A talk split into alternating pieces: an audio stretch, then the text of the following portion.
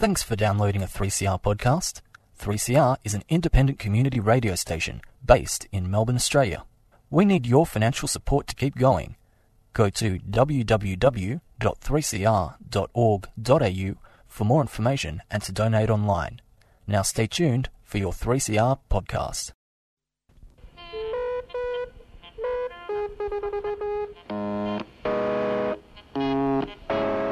The Sewer Show. Squatters and unwaged airwaves. Presenting views, news and interviews from the Centrelink queues. Information on your squatting, legal and other rights. Troublemaking news from around the world. Coming at you every Friday between five thirty and six thirty p m on three C R. Hi there, welcome to The Sewer Show. You're listening to three C R, eight fifty-five A M on your dial, or you can go to three c r dot org dot a u if you want to stream live or listen to our, any of our podcasts. My name is Suse, and I'm here with Rick and Anisa.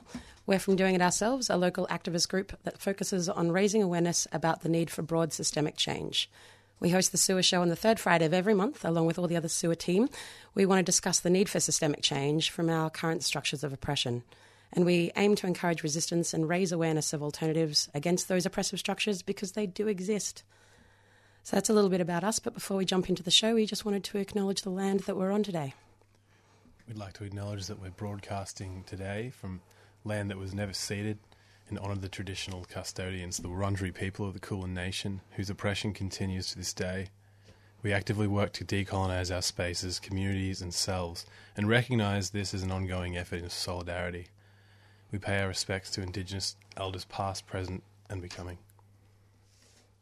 Thanks, Rick. So today we want to talk about Rojava, which is also known as the Democratic Federation of Northern Syria. That's an autonomous region in the Middle East working to create a truly democratic society. Rojava, as it's still commonly known, is an incredibly inspiring alternative that role models potential ways of achieving revolution and cultural change towards a more equitable, sustainable and in fact joyful society. We want to give a little explanation of Rojava and the history and ideologies behind it. And then we're going to be playing some recordings that a member of our D I O sent us from the U S, where they're actually studying Rojava as part of a postgraduate degree in anthropology and social change. The recordings are taken from some talks by a person named Havin Guneser, who is a lifelong activist with the International Kurdish Freedom Movement. She's an engineer, journalist, and a women's rights activist. And we're very lucky to have access to Havin's word and words and send our gratitude across the oceans for the collaborative efforts of systemic change activists everywhere. It feels really exciting that we're working collectively to share stories of revolution to help inspire people and, of course, grow support for the fellow freedom fighters who are stuck in an embargoed zone surrounded by radical fundamentalists and nation, force, nation forces actively working to dismantle their efforts. We're going to have a listen to Havin, and then we'll discuss the relevance of the Rojavan efforts to activism and culture change here in Australia. And, of course, we've always got a few radical songs peppered throughout. So first, we're just going to talk a little bit about Rojava, or as since two thousand sixteen, it's been known as the Democratic Federation of Northern Syria. Um, so the region gained its autonomy first in two thousand twelve, which was part of the Syrian civil war. Um, so you might have heard about all that um, with the Arab Spring. There's a lot going on. Um, and so this gave the historically marginalised Kurds their first real chance to assert their autonomy and uh, embark on a radical experiment in direct democracy. So Rojava refers to the Kurdish part of Syria, which in fact means west in Kurdish. Um, and the rest of the Kurdish homelands are in Turkey, Iraq and Iran. So if you look up on a map, you'll see that all of those countries intersect, and though that mountainous region is Kurdistan. But of course, um, you know, in our in, in the history of nation states, when they've drawn lines on the map, they haven't really thought about the people who are living there. Um, and so the Kurdish people have been long oppressed um, in all of these different nation states, and even beforehand. Mm. Um, for example, people might remember during the Saddam Hussein regime in Iraq, there was a huge genocide of the Kurdish people, and in many of the states, um, yeah, the Kurdish people have been forbidden to speak their language, to teach their culture, even practice in religion. Yeah. yeah, and even in Turkey, it was illegal to say the words Kurdish, um, which was pretty insane. Um, but then when we're talking about the northern part of Syria, so what a lot of people call Rojava, but is now the Democratic Federation for Northern Syria, a bit of a mouthful. Which is why we might say Rojava every now and then, just for brevity. um, so it's linked to the P K K, which is the Kurdish Workers' Party in Turkey. Um, the Kurdish Workers' Party has been fighting for Kurdish independence since it formed in nineteen eighty-four. Um, and some people might have heard of the P K K's leader, um, or one of the leaders, um, Abdullah Öcalan. Um, so, yeah, when the P K K started, it was a Marxist-Leninist organisation and it was fighting for an independent Kurdish state. Um, but since then, and especially since Öcalan got imprisoned in nineteen ninety-nine... Um, and is still in prison, mm. um, and has written a lot of amazing things in prison, so definitely look up his work. And still a cultural leader from within prison, you know, yes. which is pretty phenomenal. Um, but since he's been in prison, he's been writing a lot more, like moving away from this idea of the Kurdish independent state and Marxist-Leninist ideas in that, and been reading people and getting influence from people like Murray Bookchin. Um, and so, that yeah, they've been working on... Um, this idea of democratic confederalism, um, which is another mouthful. um, and so um, in Rojava, the democratic confederalism was established by the Democratic Union Party. Well, th- there's a lot of words, so I really would just encourage people to look up the history, because um, I'm sure... What I'm saying now is it, it's a bit of a whirlwind. It's an incredible history. Um, but at the moment in the Democratic Federation of Northern Syria, the power is decentralised as much as they can. It's rising up from the village assemblies and communes to the legislative councils and commissions that run the economy, defence and justice. Um, at all levels of this governance, they work really, really hard to make sure ethnic and gender balance is is there. Um, so they make sure to have one man and one woman in all these positions of governance, which is really, really amazing. Mm. Um, but enough of me trying to condense the amazing history of this part of the world. Um, we're going to go to a recording of Havin Guneser. And, yeah, this is what our friend sent to us from across the seas. And it's amazing kind of talk of the history of critique and self-critique as part of the Kurdish independence movement. So enjoy.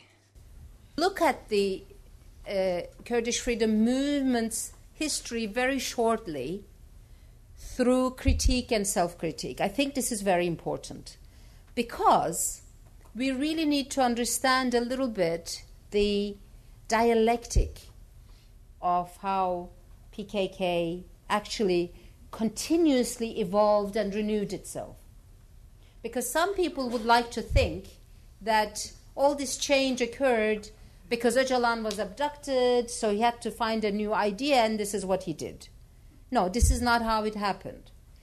Um, over the forty-five years, as you know, we talked about the change in the world um, and its influence on this movement. And, of course, their own struggle um, bringing out new knowledge and new parts of the truth, you know. We were talking about it with Andre today, that, you know, because we are made to think of our world history in a very linear model, that we are either looking at you know, the struggle of just the working class under capitalism, and we don't see the struggle of, let's say, colonized people or tribes and clans not to, you know, so that they won't be sucked into the classical civilization, as important as the struggle of the working class or that of the woman, you know, and its resistance to be assimilated by this classical civilization. Um, and we can't, and, and, and the fact that all these different struggles have actually exposed one part of truth, you know, And now what Öcalan is actually trying to do in his democratic, in his theory of democratic civilization and democratic modernity, is to bring all these together as as the integral truth, as the whole truth, you know. Um,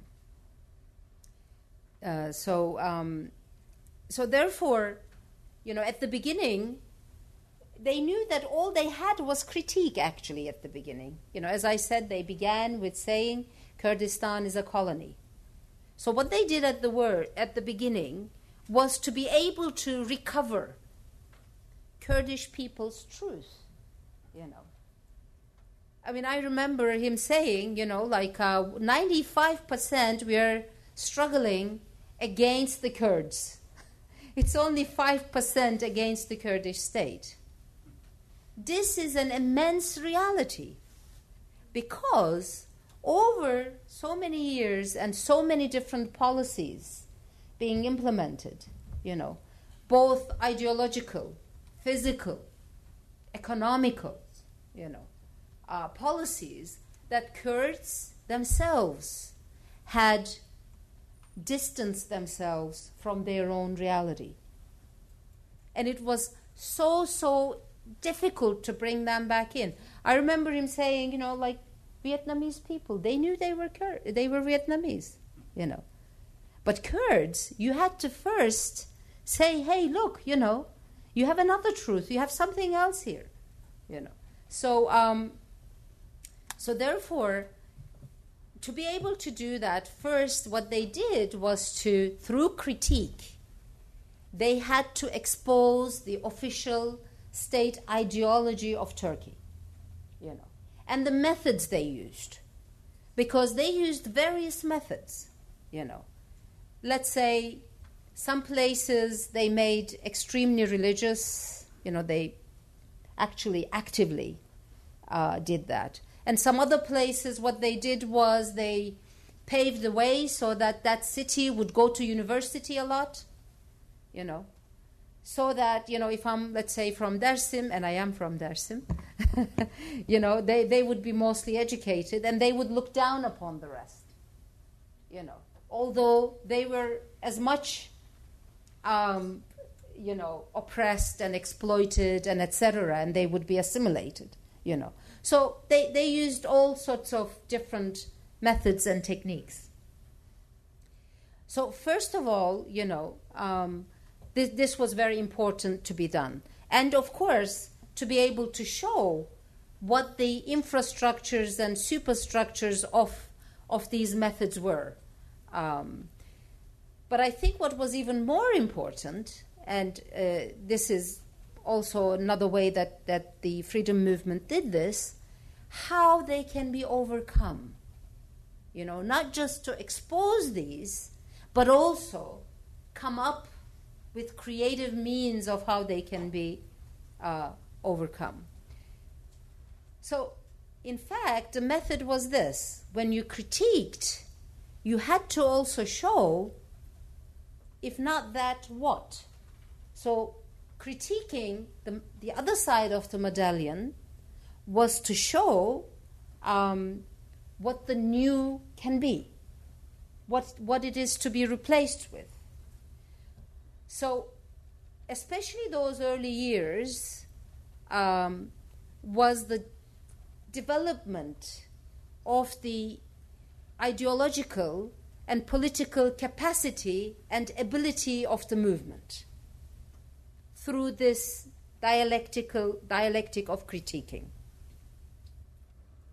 But of course, what, what came up with that, as they critique this, you know, they saw that, I, I remember one of the, the, the, the, you know, people who, who was present at the, at the beginning, he had given an interview, and he was saying that we would go to the villages and we would say, down with imperialism and colonizers, and we would go, nothing would come down, you know, you know. So although yes, we critiqued and we talked about it and we did this, but we saw that by just talking, it wasn't coming down, you know. And so what had to follow, therefore, was practice practice of it and its implementation. So if I can just give years according to this now, from the group's birth to nineteen eighties, the, the, the task, the very important and primary task, was to develop ideological critique. There is not much self-critique yet, because they are still trying to find themselves, who they are, you know, what they are going to represent, what they reject. And the reason was also very simple, because they had to break those boundaries in their heads first, right? I mean, I don't know, maybe some of you give tuitions or lessons. When one talks about something, one actually overcomes it itself in its, its own sense too. So all the other duties at the time were actually uh, secondary. So, in fact, therefore, um, what they did was to analyze the, the, the situation, critique it, and take the responsibility to do something about it. I think this dialectic to today is able to be the motor power of the Kurdish freedom movement. So there are, of course, many stages that they went through. You know, when they saw that, of course, when when the critiquing was in nineteen eighty almost over for that era of the freedom movement's developments, what they saw was that when they went out to implement it, not everybody was doing the same thing, you know. One had interpreted in one way, the other interpreted it another way. Therefore, what they understood was that this time they began to point the and point the critique internally. So what they did during this time is to critique the Kurdish society from nineteen eighty, you know, um, eighty-one, eighty-two onwards, but especially after nineteen eighty-five, the point of critiquing turned more inside than outside. Um, both in terms of the, the Kurdish rebellions of the past, and P K K was very much criticized for this, because they said, oh, how can you criticize the rebellion of whichever, you know. Uh, but, uh, and also the Kurdish society and also themselves. So their implementation and, and practice. Because what they saw, that two things were done, you know, some, and um, especially the more intellectuals or those, you know, coming from universities and stuff, they kind of had, had the idea, I will just tell the truth and the rest will just happen, you know, whoever's going to do that. So, um, um, so that was one. And or others um, thought that there's no need for education, no need for expanding of knowledge. You know, we've made a decision, we'll just go and do it, and, and that's it. So, uh, therefore, you know, there were a lot of, of these discussions to alleviate um, these problems. And they reached the conclusion, you know, in their own practice, that praxis cannot be severed from theory or ideology. So what they, their main pillar became to be this. Uh, and Öcalan describes it as, you know, think as you do, do as you think. This is to be able to catch those moments of doing things differently, you know. Because usually we act and react in certain formats. You know, there is like, you know, if I come and, you know, slap you, you will just get up and slap me, you know. Maybe it's a very, you know, vulgar way of defining it. But, you know, if you come and slap me, I just slap me, I just think about it a little bit and, you know, do, do something else instead of that. Or you coming and slapping me, instead of doing that, you think about it. So therefore, this, this approach was implemented both on momentary doings, but also on, you know, practice practices of of times, like one year, couple of months, or whatever. Um, so uh, this was also, you know, this this this weapon of critique and self-critique, therefore, allow them to both clarify their position and develop their implementation. And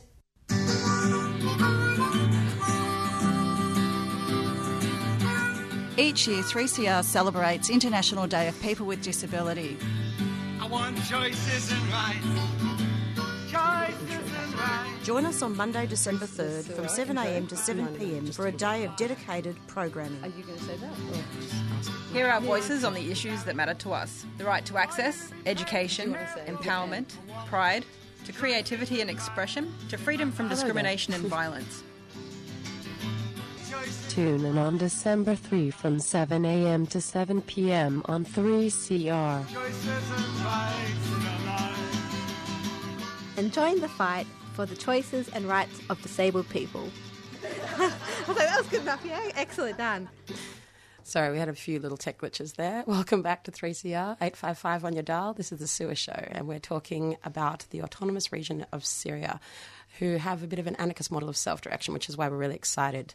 So before that C S A, we listened to a chunk of a talk about the importance in Rojava about critique and self-critique.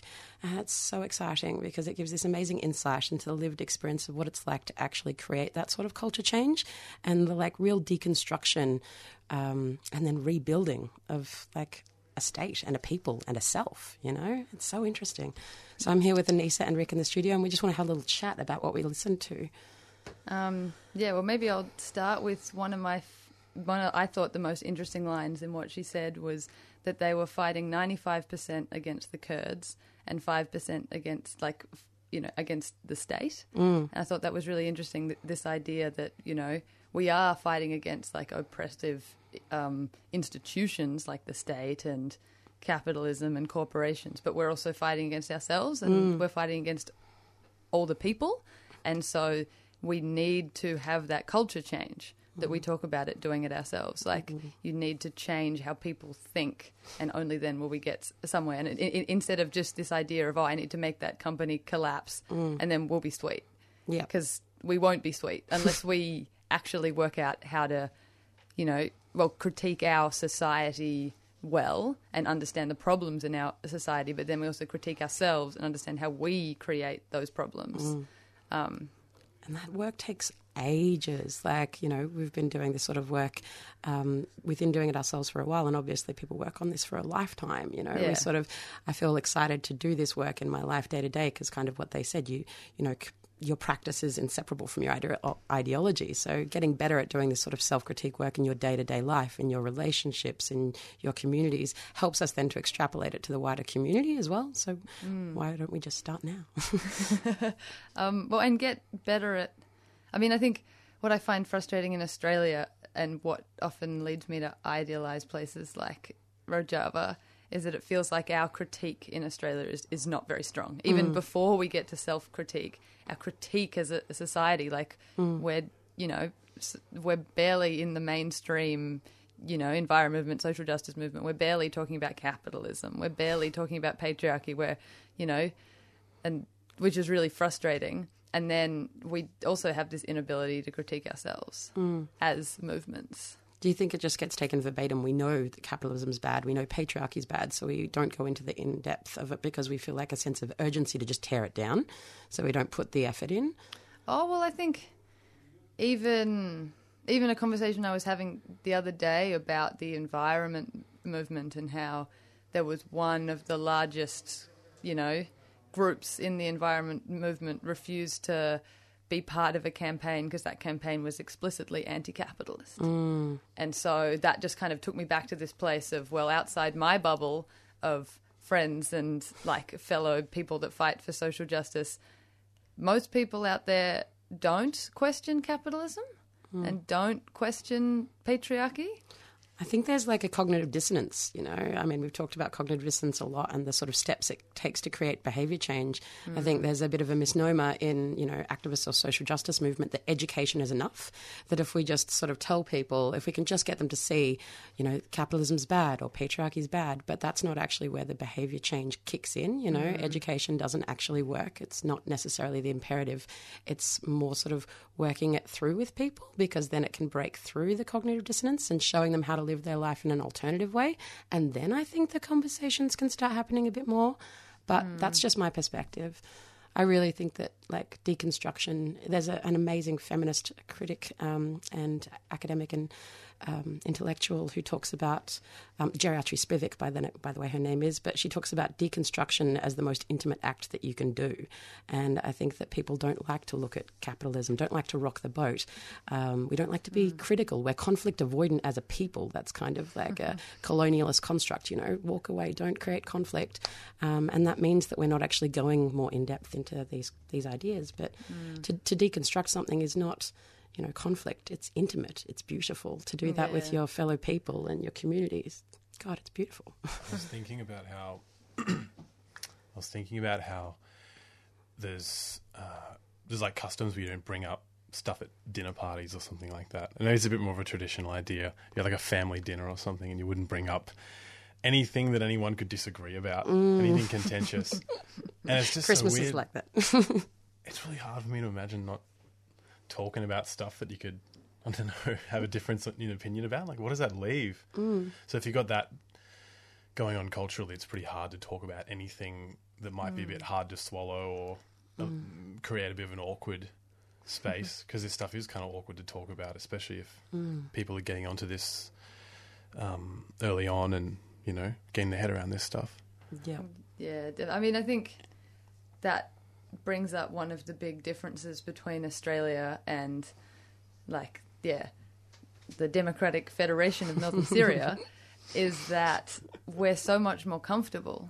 And yeah. so you can live your entire life going to mm. your family gatherings and, yeah, you talk about your work and, you know, there are, are obviously conflicts that are going to come up, especially, yeah, that, you know, in disagreements, but it's because most people in Australia are so much more comfortable and there's not, you know, at least not yet, hectic repression for the majority of Australians. That mm. definitely is for some parts of um, the Australian populace.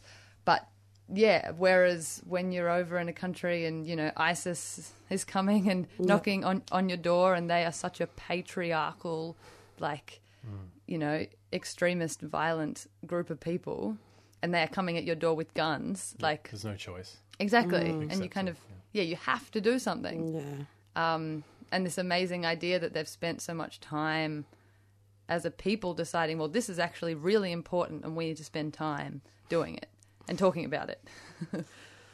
It's mind-blowing, honestly. My yeah, brain tingles at it. And I love the way that it's paired with um, a discussion of alternatives, you know, like the mm. necessary critique combined with, like, being productive and helping revision um, mm. their cultural yeah. frameworks. That is really special. I think that's one of the reasons why conflict feels so hard, because we get stymied in the actual that that initial mm. conversation rather than moving to a more progressive place of, like, okay, where to now? Yeah. You know, first you've got to understand what you're going through, and that's when you can break through. So, like, yeah, that, that dialogue that they've got going on there between, like, that critique but then also breaking down the boundaries and re-sort of visioning their culture and self and identity as a yeah. people, it's it's amazing work. Like, that's revolutionary. Yeah. yeah, and what you were saying before, they do it while thinking about it. Like, what was it? Do as you think and think as you do. Yeah. Like, that really important. And that, I think, is another thing that we struggle with in Australia is, you know, the armchair socialist kind of intellectual. Um, and I just loved one line that she said about how, oh, you go and you, you know, yell about the system or yell about the corporation and yell how it should fall down. And, oh, it, it didn't fall down. It's just like, yeah. Yeah, of course it didn't. Um, you need to be, you know, doing. Doing. And, yeah. Yeah. Like, yeah, when she says the, that praxis cannot be separated from ideology. Like, praxis is a bit of a jargon, cerebral word, but it's just mm. like living your change, you know, like yeah. actively implementing it day to day. And I think a lot of people, you know, because of what you say about Australia's a lucky country, we're not attached to that resistance work, you know. Yeah. So that doesn't, it's not an imperative that that, pra- that praxis exists in our day-to-day life unless you're an oppressed person. Totally. Yeah. And yeah, and that makes you think of the amazing Indigenous resistance in Australia. Totally. And the parallels are infinite in how, you know, they talk about that every day is mm. a fight. Yeah. And it's like, well, yeah, so therefore, you know, there's so much more imperative to create these amazing resistance and like visioning and mm. celebrate culture as as resistance. Oh, so yeah. Just thought popped into my head then of just like the disparate sort of demographics of Australia. It's such a huge country. It's really hard for us to, you know, work together. Like, I'm thinking that that's why it's a bit easier in northern Syria, because it's just literally such a small location. They can mm. door knock, and they do door knock. They go around yeah. and, you know, tell women, telling other women, there's safe spaces for you to come to. We want you. We value your voice. And it encourages that, mm. you know. So we're just so spread out here that it's actually hard to create. Well, we can afford to not have community. Yeah, true. Oh, is that capitalism helping not create community? Is that what you mean? Yeah, well, yeah. it's like it, it'll... It will be. It'll be kind of uncomfortable and unsatisfying, but not dire enough to kind of goad you into radically doing something. Mm. So you can just kind of coast along and live well, your as life. As in, you can just order Uber. Exactly, you can outsource U- it. Uber Eats yeah. every night after work, yeah. and you, yeah, you you have no need to rely on your neighbours.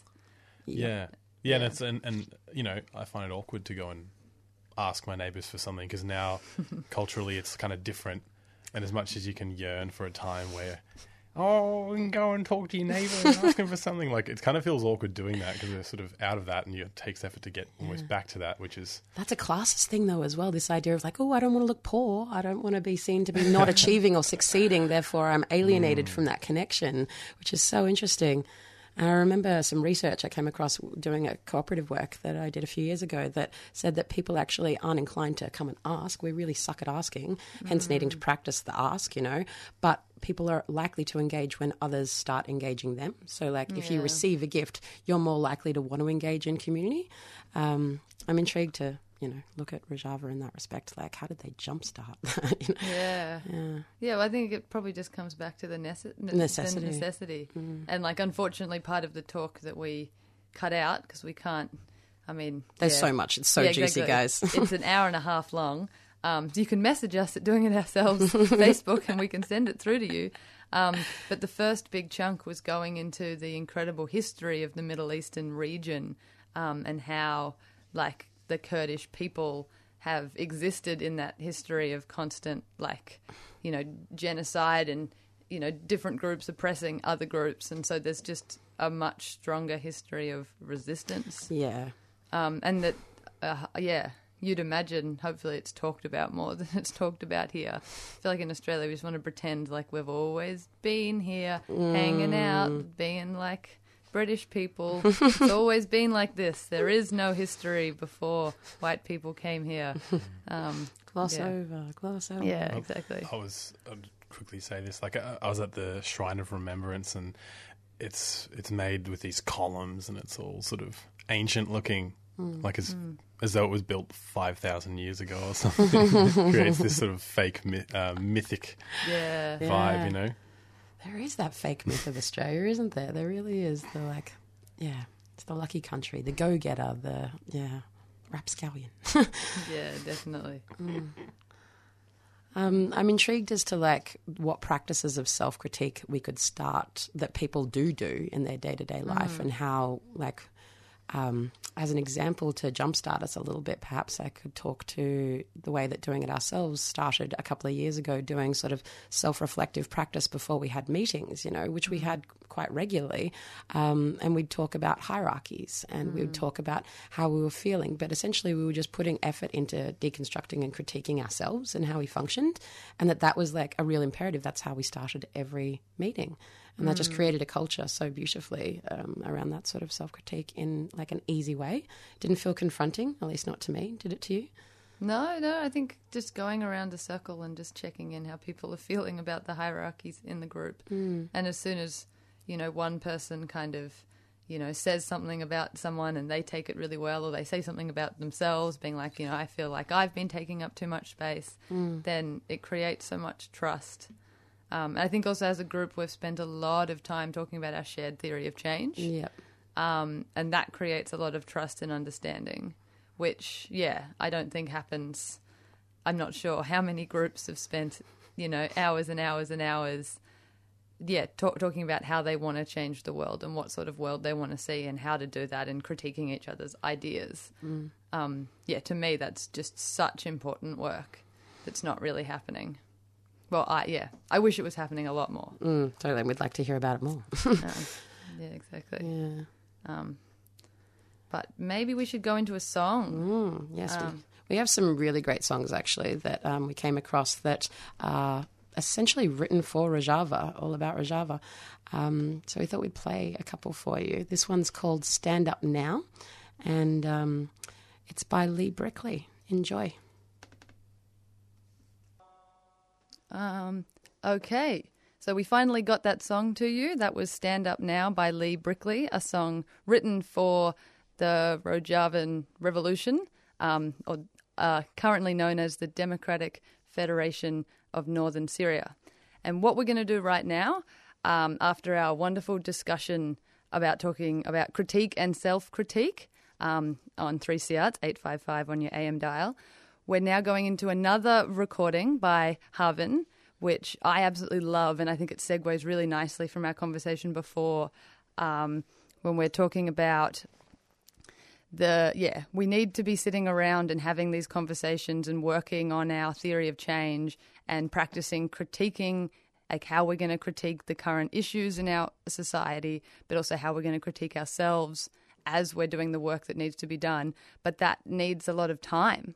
And one of the most difficult things in Australia that I find is a lot of people, oh, but I have to go to work. I, I have to go to uni. Um, and so this is talking about the importance of meetings um, and how they look at meetings um, in this Kurdish region, region of northern Syria. How many hours a week on average are Kurdish radicals spending in meetings?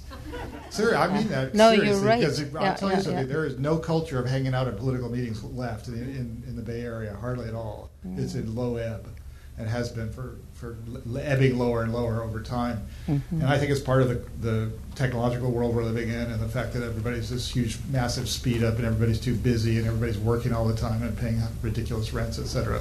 So I'm just kind of really curious about, you know, the practical reality starting in this epic break in two thousand five, and you talked about it as a, a line or a, a sort of philosophical guide, you know, kind of parameters were arrived at through collective discussion. How, in reality, how many hours per week do people spend doing that, and how did that actually work? Because it's hard for me to imagine having enough time to sit around with a bunch of people to come to those kind of conclusions. Mm-hmm, mm-hmm. Yeah, I think, um, I think, you know, if if we if we look at one of the other things, what the capitalist system did is to hijack our time. You know, when we look at other forms of state, you know, we see that if, if you go just to the Roman Empire, you know, I, I had a look at, you know, what kind of holiday uh, periods they had. Half of the year are holidays. No, really. And, but what is being given to us in this system is if you don't work, you're a bum, you know, you're a bum, and, and that everybody should work. And and therefore, you know, our holiday times have been reduced and reduced and reduced, you know. And so, like in the past, of course, it's it's part of this consumption culture, you know, but it's also not to leave time for you to think or do anything, you know, uh, constructive. Well, they would call it destructive maybe, you know. Um, like, you know, in the past, let's say, if a shoemaker makes a shoe, you know, you'll just go to him and say, okay, I want a shoe, and him or he, her, and, you know, come back in a week. And he can do it or she can do it in a day or two or in a week. But now, you know, people have to work nonstop to make shoes, to make this, to make that, and we have to work nonstop to consume them, you know.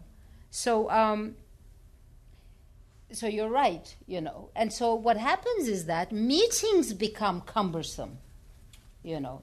Talking becomes a burden, you know. Like the the real things that people should be doing become the unnecessary things, because we are made to think and feel that it's easier if somebody else decides for us. So much easier. You don't have the responsibility.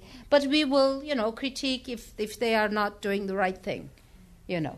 So we are being reduced to that. And I'm, I really want to talk about this probably tomorrow and the third day as well, you know. How, and we, Öcalan calls this society side, you know, society side. And we will delve more into that. We were in Rojava, I think about three months ago. And then I heard a story there, and I just, it was just so, so funny. Two people are getting married, and they ask the woman, you know, do you, do you like him? Do you love him? And then he turns, she turns around and says to him, I love you like the, you know, P K K cadres or the Apogees love their meetings. You know, and and it's exactly what you've been asking. And it's not just the cadres. And of course there is a difference. And maybe, you know, if there's a question or we'll ever get to talk about that, we'll talk about what this catering cadres are, you know, as well. Um, but yes, not only them, not only the movement, but even the the people are always in a meeting. And this is so, so extremely important. If you noticed, I gave this critique and self-critique a little bit, you know, very summarized it. Um, but this is how you begin to agree, you know, by talking and by coming together and by assessing, evaluating and reevaluating what you're doing. It is an immense space of education, you know. Now, Abdullah Öcalan, when he was in Damascus and in Bekaa Valley, you know, when uh, they they would have a huge schooling, and, you know, there, there would be anywhere between like two to three hundred people, women, men, cadres, civilians. They would have the discussions all together about the political developments, about the practices of the revolutionary movement, its cadres, you know. Um, and then it, they wouldn't stop there. They would videotape this, and they would send it to the homes of the sympathizers, and the whole society would watch this. So it, it's, it was an amazingly open process of critique and self-critique, which aimed not to discredit an individual, but in an individual's or a collective's um, uh, practice to actually develop the whole society, so that the whole society would overcome these shortcomings, you know, because at the end, all those individuals are the product of the society, which is the product of the policies of the respective governments, you know, not only, but also. So therefore, you know, me- meetings are extremely important, and meetings are places where the tr- the transformation of the mindset occur, you know, for the Kurdish freedom movement. Now, it's realized, we realize that it's, it's extremely difficult, especially in the U S A, but everywhere else, you know, because the way that we, we are um, stopped being able to do this is through three basic things, you know, housing, food, you know, and all these, and reproduction, children and family, you know. So, and all this, to survive, everybody needs money. So what is discussed is outside of Kurdistan as well. You know, how do you sever ties in terms of this wage slavery so that you can actually, you know, do what what you should be doing instead of, you know, um, try to survive. It's a very military thing, isn't it? You know, in the military too, yeah. I mean, I know in the Turkish military, for example, in autumn, you know, the leaves fall, right? But the soldiers are made to collect leaves, you know, and it's a non-stop thing. You know, the falling leaves, the soldiers are made to go out so they can collect the falling leaves because so that they are, they are not idle and not doing anything. So there's always something to do, you know. Yeah. And and it's it's such a extensive implementation of that to the whole society, you know. You should not be idle, so you shouldn't think, you know, or, or you should not begin doing.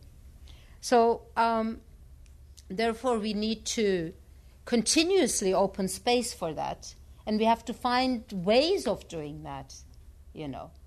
And maybe we will talk about that, as I said, in the second and third day, how we are envisaging to do that, uh, because it's a very, very important part of it. Ah, oh, it's such amazing recordings that we have privy to. That was Havin Guneser talking about the Democratic Federation of Northern Syria and the way in which they prioritise meetings as a form of self-reflection and learnings to help them create this more direct democracy that they are working towards. That um, is, yeah, phenomenal. I was a bit cautious about that recording because I thought, oh, meetings, you know, meetings are dry. We don't want to be told how important meetings are. But, oh, my God, meetings are so important. I feel so inspired and excited upon ah, listening to that. Yep, that's exactly why I chose that section Good. of the – I mean, yeah, exactly. I mean, I'm not – hopefully people listening could hear the question, but the question was from somebody in the Bay Area, which I think reflects um, our – well, at least my experience here in – Melbourne is basically saying that people around that we like we don't have we don't want to go to meetings. Mm. The idea of a meeting is boring. Like for our house, f- for example, we refuse to call our house meetings m- meetings. Mm. We always call them house dinners, oh, just yeah. to make sure people stay positive about them. And it's in so many ways it's so frustrating because the meeting is. Yeah, where everything like it's, it's the just, commonplace. It's yeah. home. It's really interesting. Mm. I think it's a capitalist corruption of the term meeting. You know, you think of meeting boardroom meeting. Exactly. I'm going to sit in a room and be bored for three hours while there's a PowerPoint presentation spewed at me. It's gross. Um, obviously, what Havin's talking about is a much more intimate type of meeting, but at mm. all levels, you know, it can be relationship, house meetings, and yeah. Yeah, obviously cultural community meetings and. Yeah, well, just the idea of talking about what we want, how we're feeling, how we're going to get there mm. um, is so important. But then, of course, she brings up, up this idea of, like, we have – it was housing, food and reproduction, mm. a family. Like, these are three basic needs. Um, and, you know, there are people in our society and, you know, there are more needs than that. Um, and at the moment, the only way to survive or, yeah – sometimes, you know, an easier way to survive or, I mean, it's very nuanced, but, you know, we need money. We mm. need money for a lot of things, and so we need to work. And I like how she said, you know, it's consumption is part of it. Totally. This, like, you know, this social need to overconsume and spend money on we don't need, on things that we don't need. But also just some people can't survive if you've got some sort of medical condition and you need to pay for private health insurance. They're mm. not going to – like you just need that. mm-hmm. So, yeah, how do we sever ourselves from, yeah, the wage labour? That big old question. Yes. But I think, yeah, for me, some of the things that popped out from the, that chunk there was this idea of like – don't be idle, don't think, yeah. you know, mm. you're not even allowed space and time to think, you know, just keep producing, keep doing alienated labour that then you come home and you spend money to alleviate your stress from this toxic environment and then you just go back and do it all again tomorrow and maybe watch some reality T V show in the interim to sort of escape your own reality. Um, and we all know this, you know, but how are we working out alternative ways of being. For me, for one, I don't work full time, you know, and I get critiqued for it. People are like, where's your career kicking in, you know? And um, I have a lot of space to think. Doesn't mean I'm not incredibly busy, but I'm really grateful for my brain and for the exercising of it that my lifestyle provides. I don't know. Um, yeah, I mean, I feel really privileged that I could be on youth allowance, and that also I didn't, I didn't feel an internal pressure to work more. Mm. Like, so I wasn't putting that on myself, you know, and that, yeah, that that's a really hard thing to deal with. If, well, if you just need the money to, to get by, then that's, you know, yeah, I, I, I, I'm not critiquing people who work. No. Um, I don't think any of us are, but yeah, no, yeah, to be clear, I wasn't either. I'm just like very grateful for my privilege and my choices yeah, in life, totally. and, and I have to fight to defend them, I suppose, sometimes, because yeah, yeah. it's it's you, you do. I think you do need time and space, and like recharging your energy to like think about stuff, like any anything, especially self-critique, and that's hard to do. Mm. And if you're kept away from that time and space, then what else are you going to do than just try to cope, which is really understandable. Just like mm. buy the stuff that's going to make you feel good. It makes sense. I, I do it, you know. Totally. Um, and that's yeah. a, that's that's a that's a convenience cycle to keep everything in motion, and, and you know. Yeah, it yeah. is. It's the convenience of it. There was something else she said, like it's easier if someone else decides for us. That's mm-hmm. kind of the trap of representative democracy, isn't it? You know, we've got the election coming up soon. Like, great, we can elect someone who'll make all the decisions for us, and then we just critique them yeah. um, and don't offer oh, great alternatives. The liberal yeah. thing, it's like, get back in control. So we can feel control as we spin through this space, you know. Like mm. it, I can I oh, know I was reading into it a lot or something. I was like, oh, like what is is it like?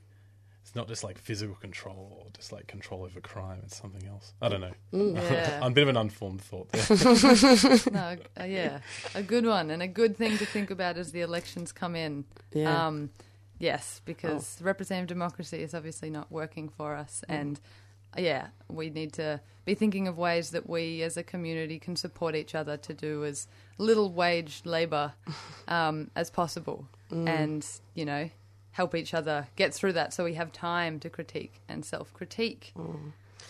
Uh, yeah, gosh, we could keep talking about this for hours, and we actually want to, and for that very reason we're going to be doing um, a big series essentially on Northern Syria and the Democratic Confederation of Northern Syria, because we feel at Doing It Ourselves that it's very aligned with our general politics and theory of change. It provides a bit of a role model for that sort of culture change that we advocate for, and because the reality is it takes time to change society on a whole, and that cultural overhaul is perhaps the best option for us to actually achieve true freedom from the sexism, classism and all the other isms and oppression um, in our day-to-day lives. We don't think you can separate one from the other. So rather than fight one structure of oppression, we kind of need to go macro and look at ourselves. Um, yeah, so the Kurdish revolutionary forces in Rojava obviously are working to do exactly that, creating time and space to do that critique mm. and self-work, and then building up, building up again from there. And um, unfortunately, we're running out of time, but don't you worry. As I said, there'll be more. So join us again next month on the third Friday, five thirty till six thirty. Um, and in the interim, here's a bit about what's happening around town, some interesting events coming up that are, yeah, radical, cool. Yeah, so after listening to this, if you're inspired to go and do some stuff, here's some stuff that you could do. For example, tomorrow there is a community and blockade training. Um, it's called Lock on a Clock, and it's basically, yeah, it's a free training happening in the city um, from ten till four thirty tomorrow. You can look it up on the Frontline Action on Coal Facebook page to be able to find the details, but it's so you can learn those skills of how to be in a community and also how to do direct action. Um, and also on Sunday night there's an event at Friends of the Earth at six o'clock, six p.m, called Voices of Resistance, where we'll have two international guests, a labour rights activist from Hong Kong and an anti-mining activist from South Africa, both incredible women working to defend people's rights from the abuse of big business. So um, just two other quickly ones. Look up Festaroo on December the fifteenth. Message the page for more details. It's amazing fundraisers for activists. We've also got another fundraiser on the eighth of December by EvoLens, who are an amazing group that do projections all around Melbourne for various activist groups. Look up EvoLens on Facebook for more details. Um, sadly, that's all we have time for today, but check out the EcoShout website or Approaching Critical for more events. Um, and we're going to go out with a song. Yep. So this is that Sunrise over Rojava. Enjoy, everyone. Have a great weekend. Up next is Mafalda with news and views from Latin America. And we hope you have a great week. We'll hear you next time. Bye-bye. You've been listening to a three C R podcast produced in the studios of independent community radio station three C R in Melbourne, Australia. For more information, go to all the w s dot three c r dot org dot a u.